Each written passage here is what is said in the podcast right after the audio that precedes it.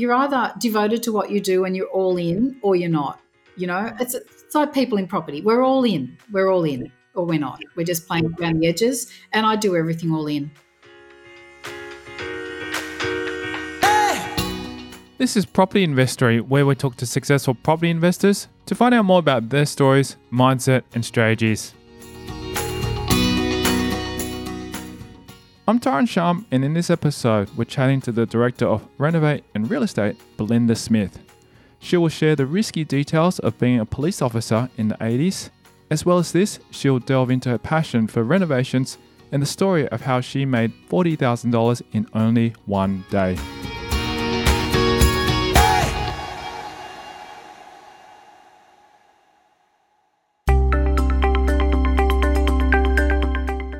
Renovate and Real Estate are on a mission to help 10,000 people reach financial independence through renovation and property investing. Smith has an unmatched passion for renovations, and now she spends her day passing on her knowledge to others. I teach people how to renovate right from scratch. And also, if they're passionate about renovating and they're good at it, we can take people right through to become a renovation consultant if that's what they want to do for a living. At the moment, I don't have a paintbrush in my hand very often. At the moment, I spend most of my time coaching my guys. Um, that being said, I'm about to, I am about to do a renovation, but the older I get, the less I do hands-on DIY work, and the more I call people in to do it. But yeah, my typical day is, um, you know, I get up, I look after myself, go to the gym quite often, and hit the computer. Smith's passion for renovation was influenced by her parents and was encouraged from a young age. I grew up in Caringbah South, which is very middle class of the Sutherland Shire, nice area. I had a really nice childhood, mum and dad who loved me dearly, a twin brother. Um, never wanted for very much, but I also knew that there were kids at our school who lived down the road in a suburb called Lilli Pilli, and it was really they they were the wealthier kids on the waterfront. And even back then, I understood the difference between working for myself, working uh, or, or, living an easier life. And I understand the difference between me and the other kids at the school. Um, and like I said, not that I wanted for much, but I kind of recognized that there was that disparity. My parents back in the day were always doing stuff around their home. So I was also doing stuff around the home with them. I went to Caringbah Infants Primary and High School and um, just, yeah, just worked around the place with mum and dad a lot of weekends. I always did up my room. Mum would let me pick crazy colours or a crazy poster and convert my home, my whole room to match a picture on the wall. It's the kind of stuff that I did growing up. Dad's saying, yeah, dad's saying is it's handy being handy. So I think I just always grew up thinking other people did that until I got a bit older and realised that a lot of people didn't. Smith immersed herself in the school experience, and although she enjoyed herself, she still noticed the difference between her and some classmates. I did quite well at school. I was a bit of a nerd, bit of a nerd, you know, prefect, sports captain, all that kind of stuff. And I'm no different now. Um, I really, you know, I got along with everyone pretty well at school and I got along with all of the kids in our school, but there were, you know, there were differences, but that never seems to matter. When you're a kid, you're just doing your thing. And particularly if you're playing a lot of sport and you're mixing with everybody, was never really an issue. Um, but I just, you know, was really aware that, uh, for example, I went out with a girl when we were about five or six, and her parents took me to a really expensive restaurant for dinner at five and six. At five and six, I'd never really been to an expensive restaurant for dinner. And I was so excited about getting dressed up and, and going. It's just the differences between my families and others. And I always had dinner on the table. It's not like I was hungry, but it's just something, you know, I just always swore to myself that as an adult, I was never ever going to live on a tight budget. It was just not how my life was going to be. After finishing high school, Smith decided to take a working gap year. I always wanted to be a teacher. I don't really know why, but you know, due, due to my situation, I knew that it was going to be a struggle for me to put myself through university because mum and dad didn't have the funds. So I thought, what can I do for a year that I'm going to enjoy and is going to bring in some money, or even a couple of years? And instead of traveling during the gap year, I decided to join the police force. And I stayed for 21 years. Um, you know, so I, I really enjoyed those early years working shift work and uh, spending a lot of time down Cronulla Beach. You know, back in those days, it was early 80s. I remember being around for all, you know, the Neddy Smith and all the drug squad stuff that was going on in the early 80s. I was pretty much in the thick of that in, in my early years in the police force and did some time in the undercover drug squad and some time in the mounted police, weirdly enough, as well, probably because I had a love of horses growing up. So I've had I don't know. I think it's boring because it's me, but I guess it probably sounds a bit colourful if if you haven't done that. So my year, my my fast year in in the police force, just to earn a little bit of money so I could go and do some teaching, ended up being 21 years. I ended up staying. Much to my mum, my mum used to have a heart attack every time I'd come home. She'd say, Are you all right, dear? And I'd say, Yes, I survived the shift, mum. So mum and dad always worried about me. My husband worried about me too. I I guess I've always been a bit of a risk taker in a lot of things and, and probably in property as well. So I was never really frightened for myself in the police in those early years, but I know that there were a lot of people relieved when I finally when I finally said that's it, you know, I'm out. As well as the risk factor of working for the police, Smith also enjoyed the flexibility that came along with the job. I have really fond memories of my time in the police force and I had a great uh, because I've got a good work ethic, and so I always did my best wherever I went.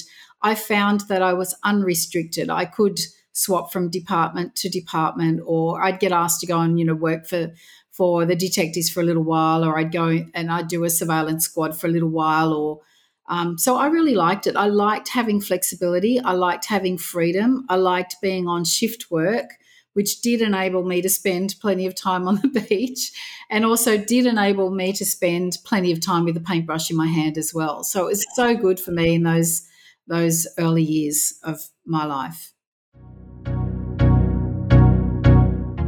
The 20 years that Smith worked in the force also placed her in a lot of new and interesting situations. I think that, in all honesty, I don't think anybody does time in the police force without having some um, exciting and fun things happen, some surprises, but um, you also come out, the other end a little bit battered and bruised about humanity sometimes too. I, I came straight from this, you know, beautiful middle class family, nothing special, into the police in 1982, right in the thick of things, where they were desperately trying to pull apart corruption and all that kind of stuff. And so I saw things that I'll never unsee. And I saw a different part of life that I didn't even knew, didn't even know existed. I was so innocent straight from school into the police.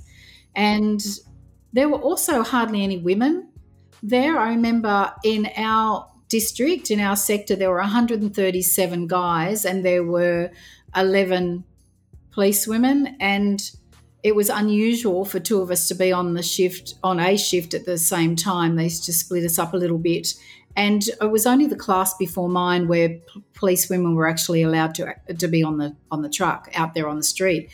Before then, it was just school lecturing and sexual assault cases. So, uh, uh you know, they were good times in the 80s. And, and I think it's it's a bit like me in property sometimes, and sometimes in the things that I do, even in the education space it was a real we had to prove ourselves. It was a make it or make it or I was going to say make it or die. That's a bit harsh, but I guess yeah, yeah, yeah.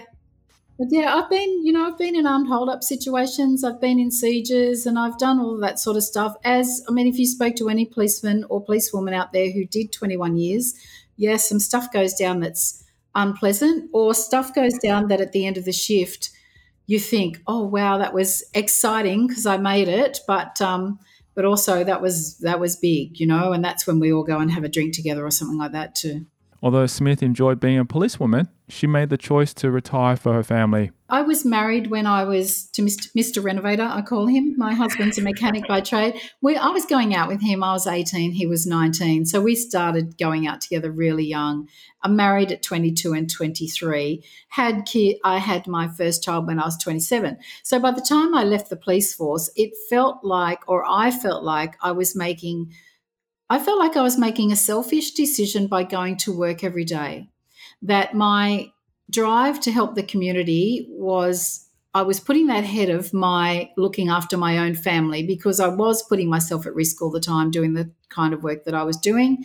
And I thought now, you know, things have changed a lot. I do have some young kids to consider. I think my parents have had enough time worrying about me and my husband if I was late from work and you know, they'd always be thinking what's happened. So it was great for me. I loved it. I've got a lot of respect for everybody who is in the police and other emergency services. I've got a lot of respect for the nurses over the last couple of years. Um, you know, it's just if you're either, you're a giving person, and so you just keep on giving. But at some point, I thought this is not cool anymore. I actually went to a siege, and I was stuck behind some bushes for hours. And the guy was in the house with a shotgun. We'd just gone there to do a drug raid.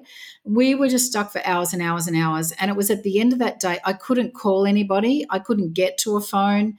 I didn't have a little mobile phone back then in my own pocket. There was one amongst a few of us, and uh, I got got home. It was late when I got home. I mean, really, I'm, I mean midnight late. My kids, I hadn't called anyone to pick my kids up from school. The headmaster was waiting with them, and some of my friends took the kids home. It was moments like those where I thought, "Oh, time out, Belinda. This is enough. This is no longer." just you you have got a young family and this, you know, you can't continue. So it was kind of like that.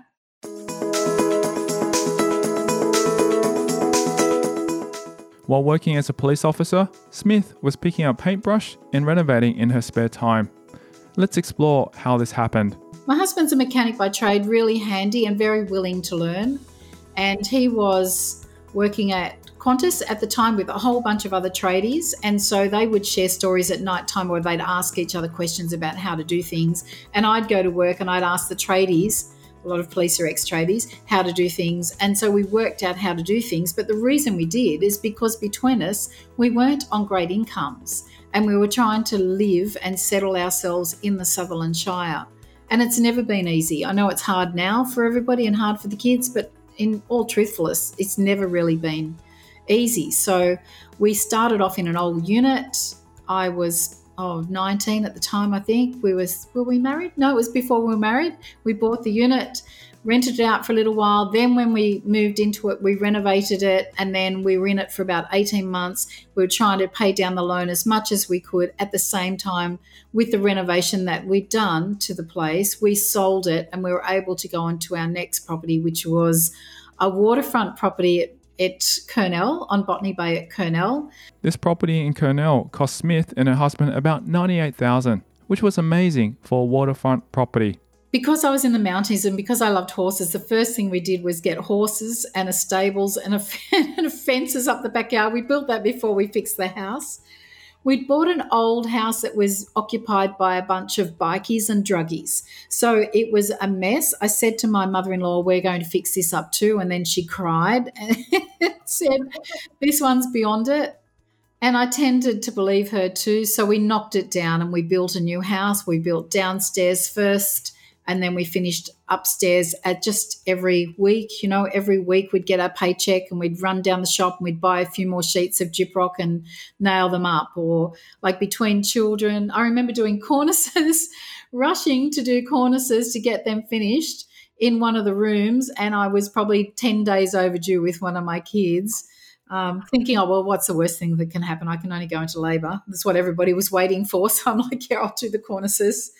Um, so yeah, that we just did a lot of DIY because it meant that we could start small, add value to whatever we had, live in a nice environment when it was all freshly painted, there was new carpet and it was spotlessly clean, sell it and then go and do it again. And we actually stayed in that house on the waterfront at Kurnell for a while and used the equity that we'd created in that to go on an investment journey. And uh, and and off we went, really. We can see that Smith has always had a passion for creativity in renovations, and this passion was constant throughout her investment journey. I guess I was doing it as a kid when I was doing my bedroom with mum, you know, and then straight into marriage. So I just I just went I just I loved magazines. I love being creative. I love painting. I still love painting. I've got a business coach who tells me he's going to ring me and go mad on me every time he sees me with a paintbrush in my hand now because it's not where my time's best spent. But it just brings me joy. It's my happy place. I get excited. You know when you stir it in the and you're watching all the color, and I, I'm like, oh, like I get really excited. How dumb is that? I just love it. I just love color. I love paint. I love shades of white. I love seeing things all finished and new. I love the way they smell and they look, and um, yeah, I love styling things up. So it's just, it's I'm doing what I really enjoy, uh, and always have. After purchasing her first investment properties, Smith's property journey exploded. We just went from one thing to the next. I, we went, we did that unit at at Cronulla, and then we bought a new house. So we did a new build. I've done new builds as well, and um, we built that. We built it ourselves alongside a builder. So we learnt so much about the trade by having this builder live. He lived in his caravan at the back of our place. So we built alongside him. He was just that was a phenomenal experience. Then after that, we stayed in that house for a little while, and I remember watching Oprah and Robert Kiyosaki was on talking about Rich Dad Poor Dad, and I went and I bought that book. I think it was about 2000 or 2001. Got so excited, and then after that, started to do some property courses, and then after that, those property courses, I we learned this strategy where we could buy money back or buy buy property back then with virtually no money down or almost no money down. And so we went nuts. We bought three in a town called Gloucester over the next 18 months or two years. And in that same period, we went to New Zealand and bought four properties over there. So some of those required work and others did not. Others we just rented out. And then um, from there, I've built another house up the street here. And then we flipped that when it was new. And now I'm in this house. And this house we're converting into two townhouses, two four bedroom townhouses. So we just kind of are always looking for opportunity. And I think I've been lazy over the years. I've had plenty of years where I have, I could have and should have done more. Throughout her time investing into properties, Smith has been fortunate enough to never have a massive tragedy.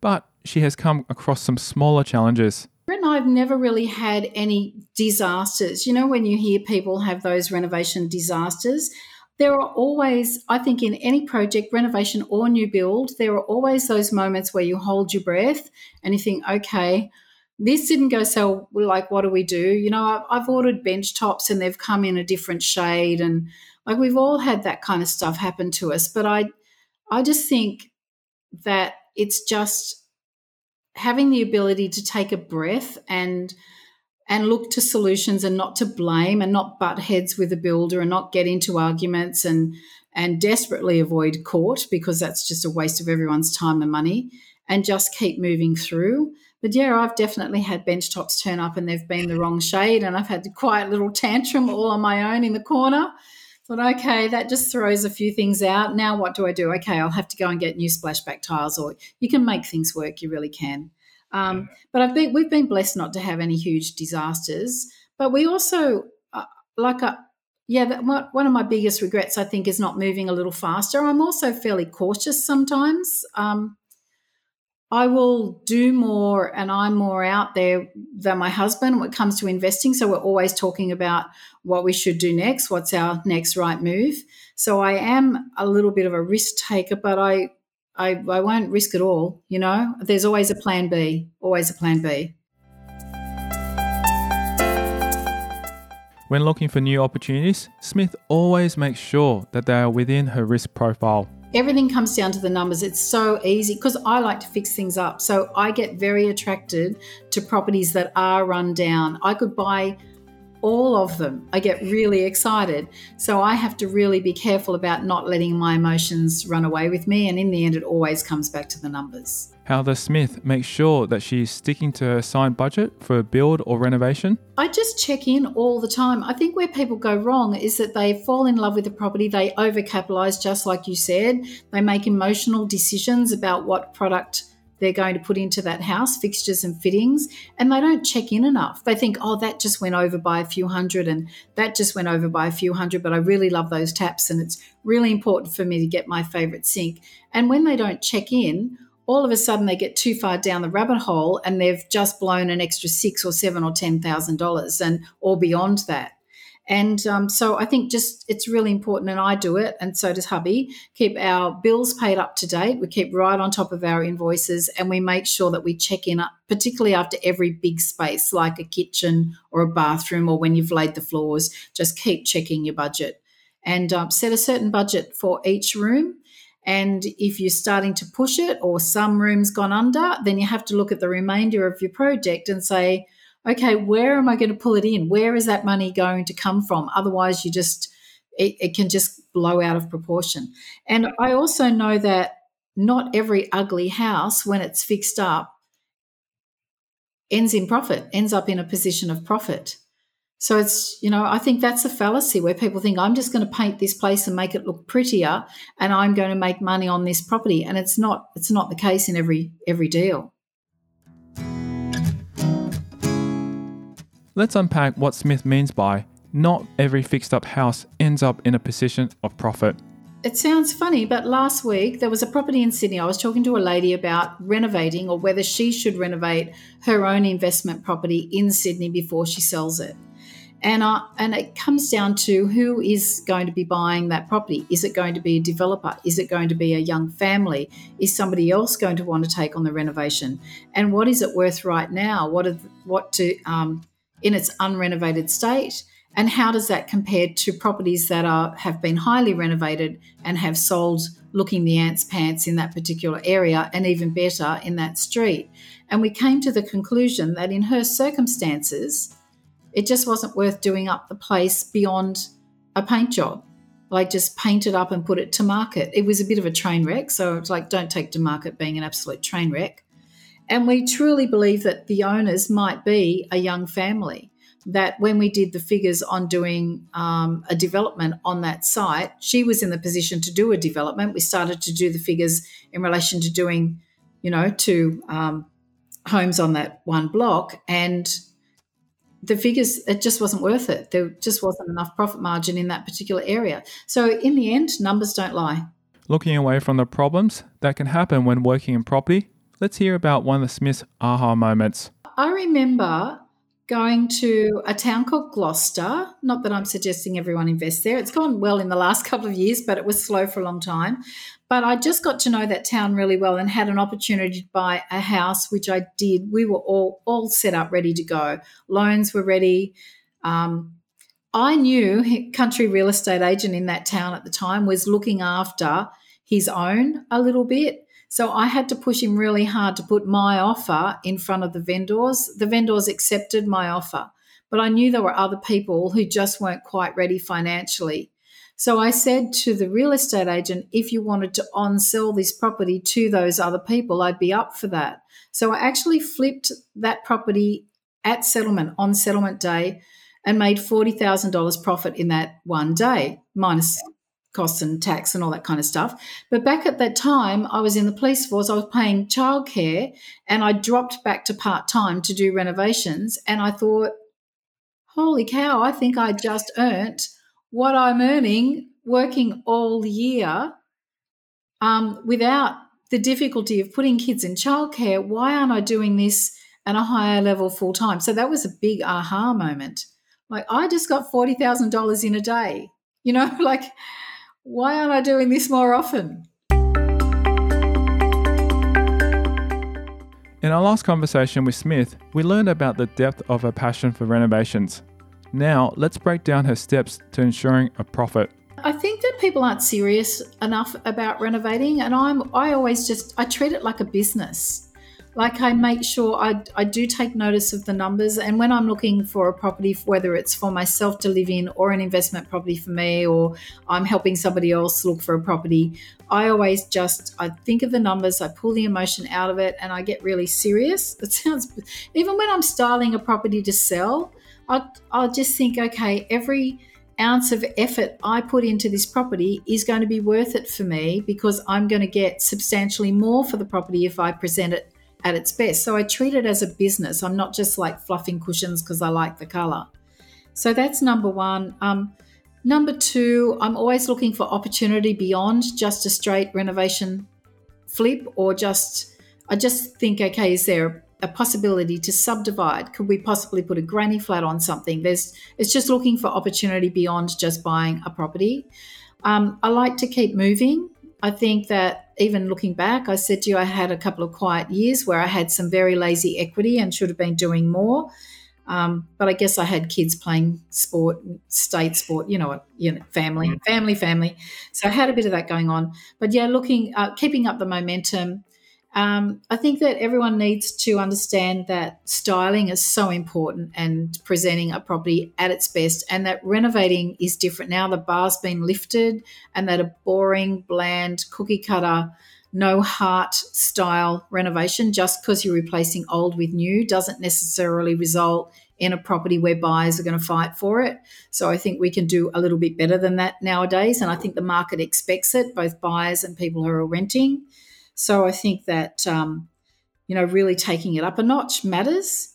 And, um, and I think that, you know, being able to do it again and having a really good team around you of um, some, somewhere where you can learn exactly what to do. But even beyond that, having a really good trade team makes it easier to go and repeat it. Once you've done one, it's the one's the, the first one's the hardest, like anything we do in life, and then they get easier after that. So being able to repeat the process, it becomes easy, becomes easier.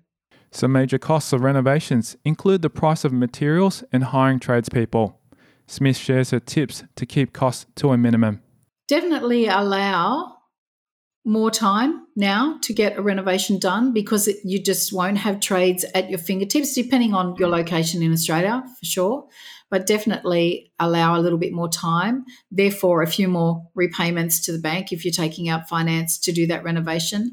And yeah, definitely allow time for a, a product to arrive or be prepared to go to your plan B product not be so fussy about, you know, having that one particular vanity or, oh my God, if I don't get those taps, I'm going to die. You know, all of that kind of attitude. You just got to move straight to your plan B because your buyers don't notice. They don't know, they, they never really know what you had in your head. They just see what they're presented with and they won't know that your vanity, which looks nice, was your plan B, was your second choice. So being a little bit more flexible. And these, you know, this will pass. These times will pass. I mean, I've done property investing and renovation back in the day where the interest rates were 17.7%. So that passed. Everything passes. It was easy to buy. We could put in low offers. We'd have low offers on multiple properties and then just pick the one that we wanted to in the end. We could get all of our conditions met. That passed. And now, you know, buyers are still fighting for property and it's just starting to come off a little bit now, but who knows where that will go. So all of these things are temporary and we just have to ebb and flow and understand that it's part of the game without getting too tangled up and stressed about it all. Although it can be expensive, sometimes hiring tradespeople is necessary when renovating. This is something that Smith saw when her father was renovating, but it hasn't held her back. Dad actually bought a house.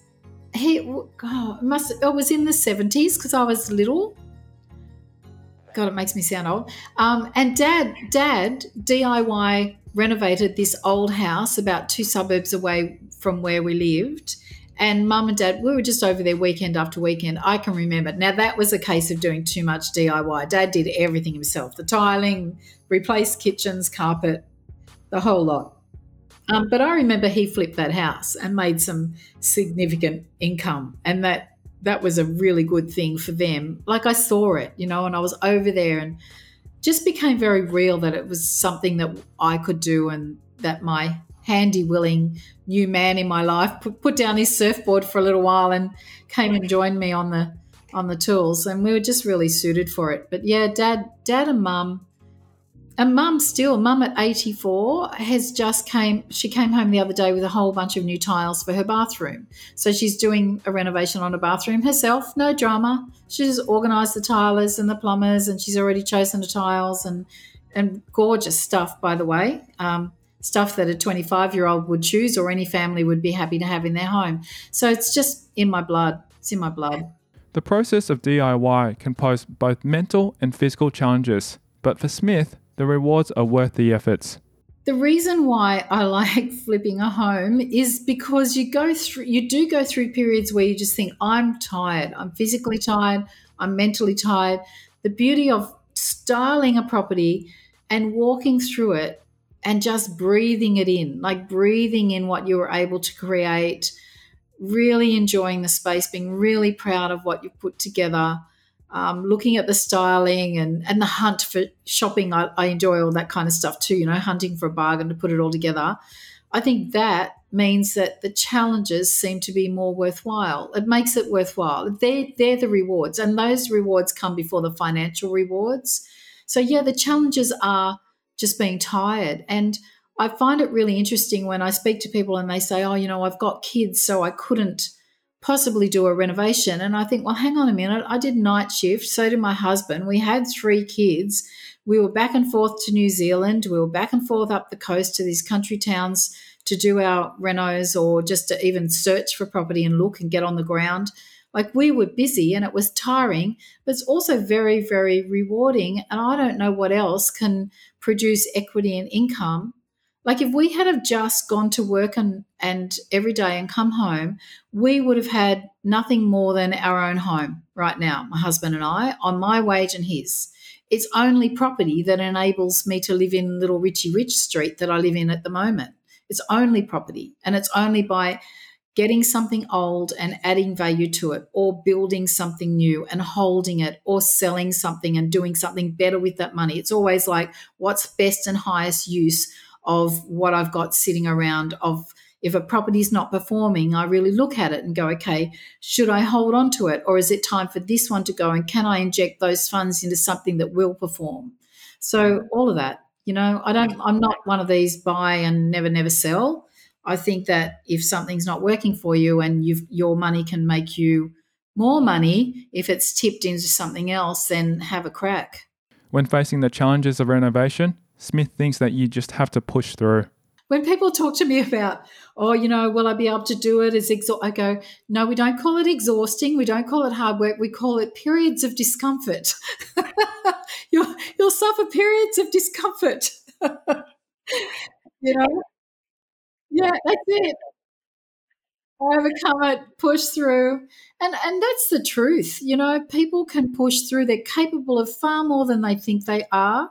And they think of things so that they add up like a big mountain to climb. They really worry about things and they feel like there's this big mountain to climb. And I just like to break things into chunk. You look at the mountain, you assess the mountain, and then you forget about the mountain and you chunk things down and just bite off chunks at a time.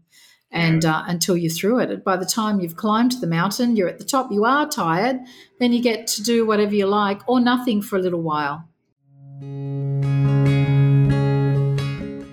Smith has generously shared some great tips about renovations with us now.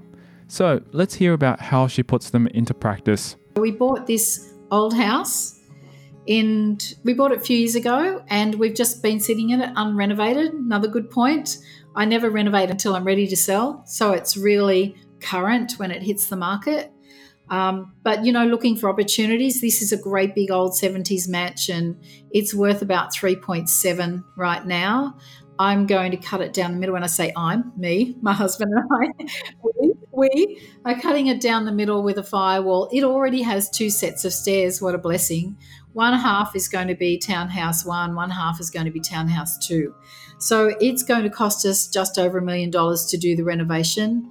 It um, and I will DIY the second part because we can take our time in that. We'll shuffle down one end and stay there. So we'll do the other part. We want that done quite quickly. So that's when we'll get all the tradies in just to do that to get it back on the market to rent. It should rent at around about $2,300 per week, which will be a nice income for us. And then we can just take our time and do the second part.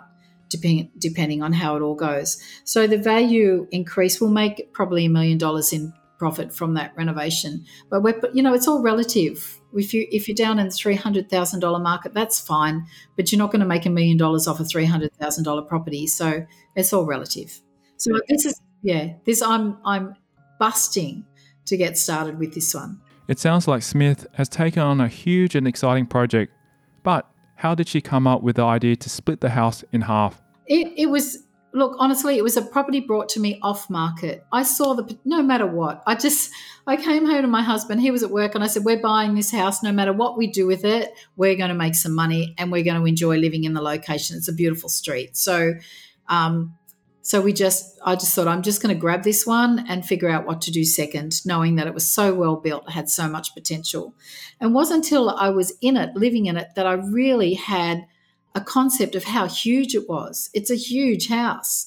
And then my dad said to me, if you put that that house I talked about on the waterfront at Kurnell that we built back in the 80s, late 80s, he said, Your house, the one you're in, is two of those. And that was a four bedroom, two living, substantial house. And he said, This shell is two of those. Why don't you split it in half? I said, You're a genius, Dad. genius.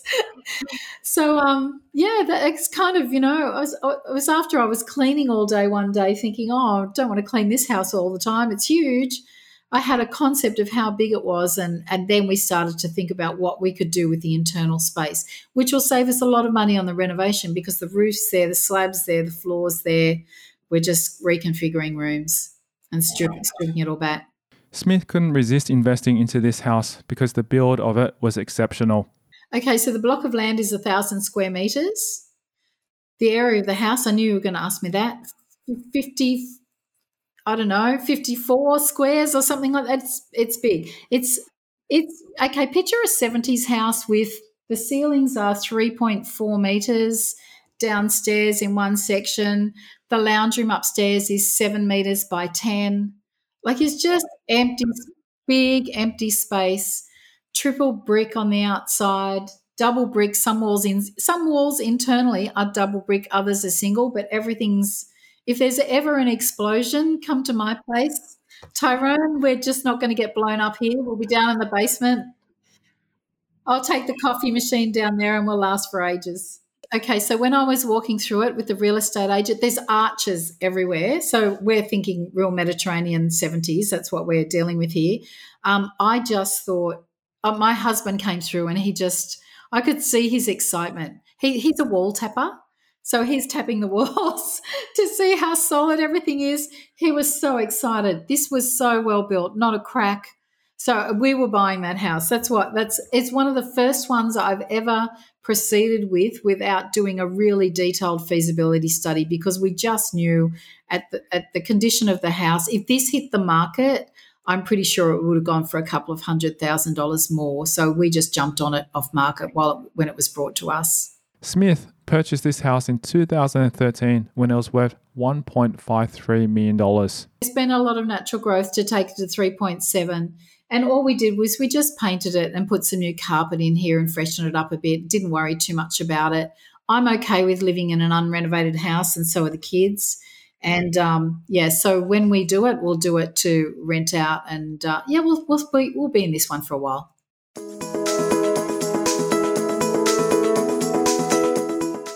We've heard about the success of Smith's journey.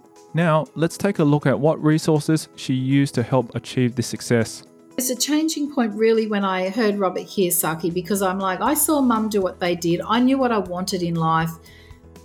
I, we'd already done a couple of renovations at that point, and then I'm thought, put the put your foot on the accelerator, sweetheart. That was a moment. So I read so many books. I went to free seminars, and then we started to pay for seminars. Back in the day, can I mention names? Oh, probably the first first couple. Rick Otton was one of the first ones we went to. We learned all about vendor financing. We also learned loads about how to negotiate on property and how to buy and how to negotiate on real estate commissions. We just started to learn the tricks of the trade. Then we started to do things better, so our results were better and our profit margins were more. Um, Steve McKnight, Margaret Lomas, uh, Jan Somers, like they're the they're the oldies, but it's continued. And and even now I'm I've just um, joined in another property development group. So I I just I'm I love to learn. I I feel like I'm just an average girl, but I think I'm bright, but not smart. Does that make sense? so I don't know. How, how, do I explain that? I just feel so average and ordinary, but I try hard and I'm interested and I love it and I'm passionate. And I just want to keep growing and learning because staying still bores me. It actually frightens me, frightens me to stay still and do nothing. My poor husband, God bless. Smith loves to soak up as much information as possible, which leads us into some controversial advice that she's been told. And it's advice that some people say, you know, it's um it's a bit controversial. I actually think don't stick to one strategy. I actually think that that's really been um, great for us. As yeah, renovation is one of our strategies, but we also like buy and holds. I love commercial property because of the returns. I just think don't stick to one strategy. Don't limit yourself to one thing. Get good at stuff and then expand your repertoire. Here's some advice Smith would give herself 10 years ago. It's going to be okay. don't worry so much. Don't hesitate. Just go flat out. I would have I would have done probably more, a few more deals. So I've seen how we've done with the deals that we have done, and I've seen other people do really, really well too. And you know what it's like. You wish you had that crystal ball. Well, I'm I'm kind of looking back, going, "Wow, I should have bought that property," or you know, we should have just moved ahead. There was one that came up the other day, uh, an, a, a townhouse in Alexandria. My husband and I had the opportunity to buy for two hundred twenty-five thousand, amongst others but 225,000. It was a big renovation. And he went, Oh God, have we got the energy for it? I went, Oh, we'll be really stretched doing this. Well, it's one of those properties that'll be worth 2.4 or something now. So we, yeah, one of those, you know, those, we've had plenty of those moments along the way. And had I have had the crystal ball, yeah, sure, I would have moved faster at some of those moments and not done kind of one at a time. So, yeah. Looking towards the opposite side of things, let's hear what Smith is planning for the future well, not retiring because that's boring. Um, uh, I just, uh, I'm, more, I'm probably already at the, well, I am at the point where we feel very secure financially, which is really nice. Um, I will, I'm having a grandbaby in July, so I'm going to be Nan. Granny Smith, just like the apple, or the kids call, say all the time, you're going to be a Granny Smith. Um, so I'm excited about that. And I think that I probably should wind it back just a little bit to spend a bit more time with family and mum. And yeah. So yeah, I'm just looking forward to life. Life is good.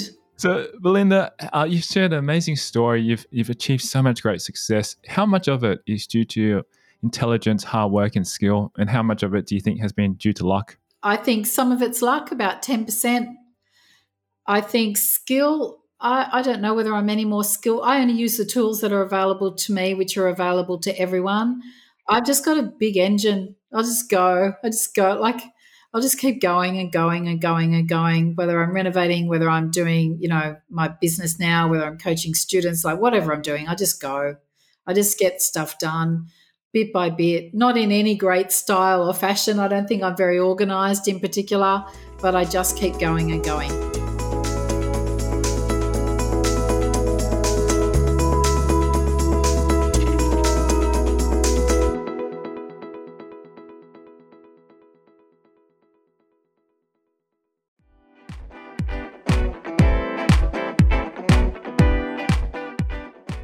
Thank you to Belinda Smith, our guest on this episode of Property Investory.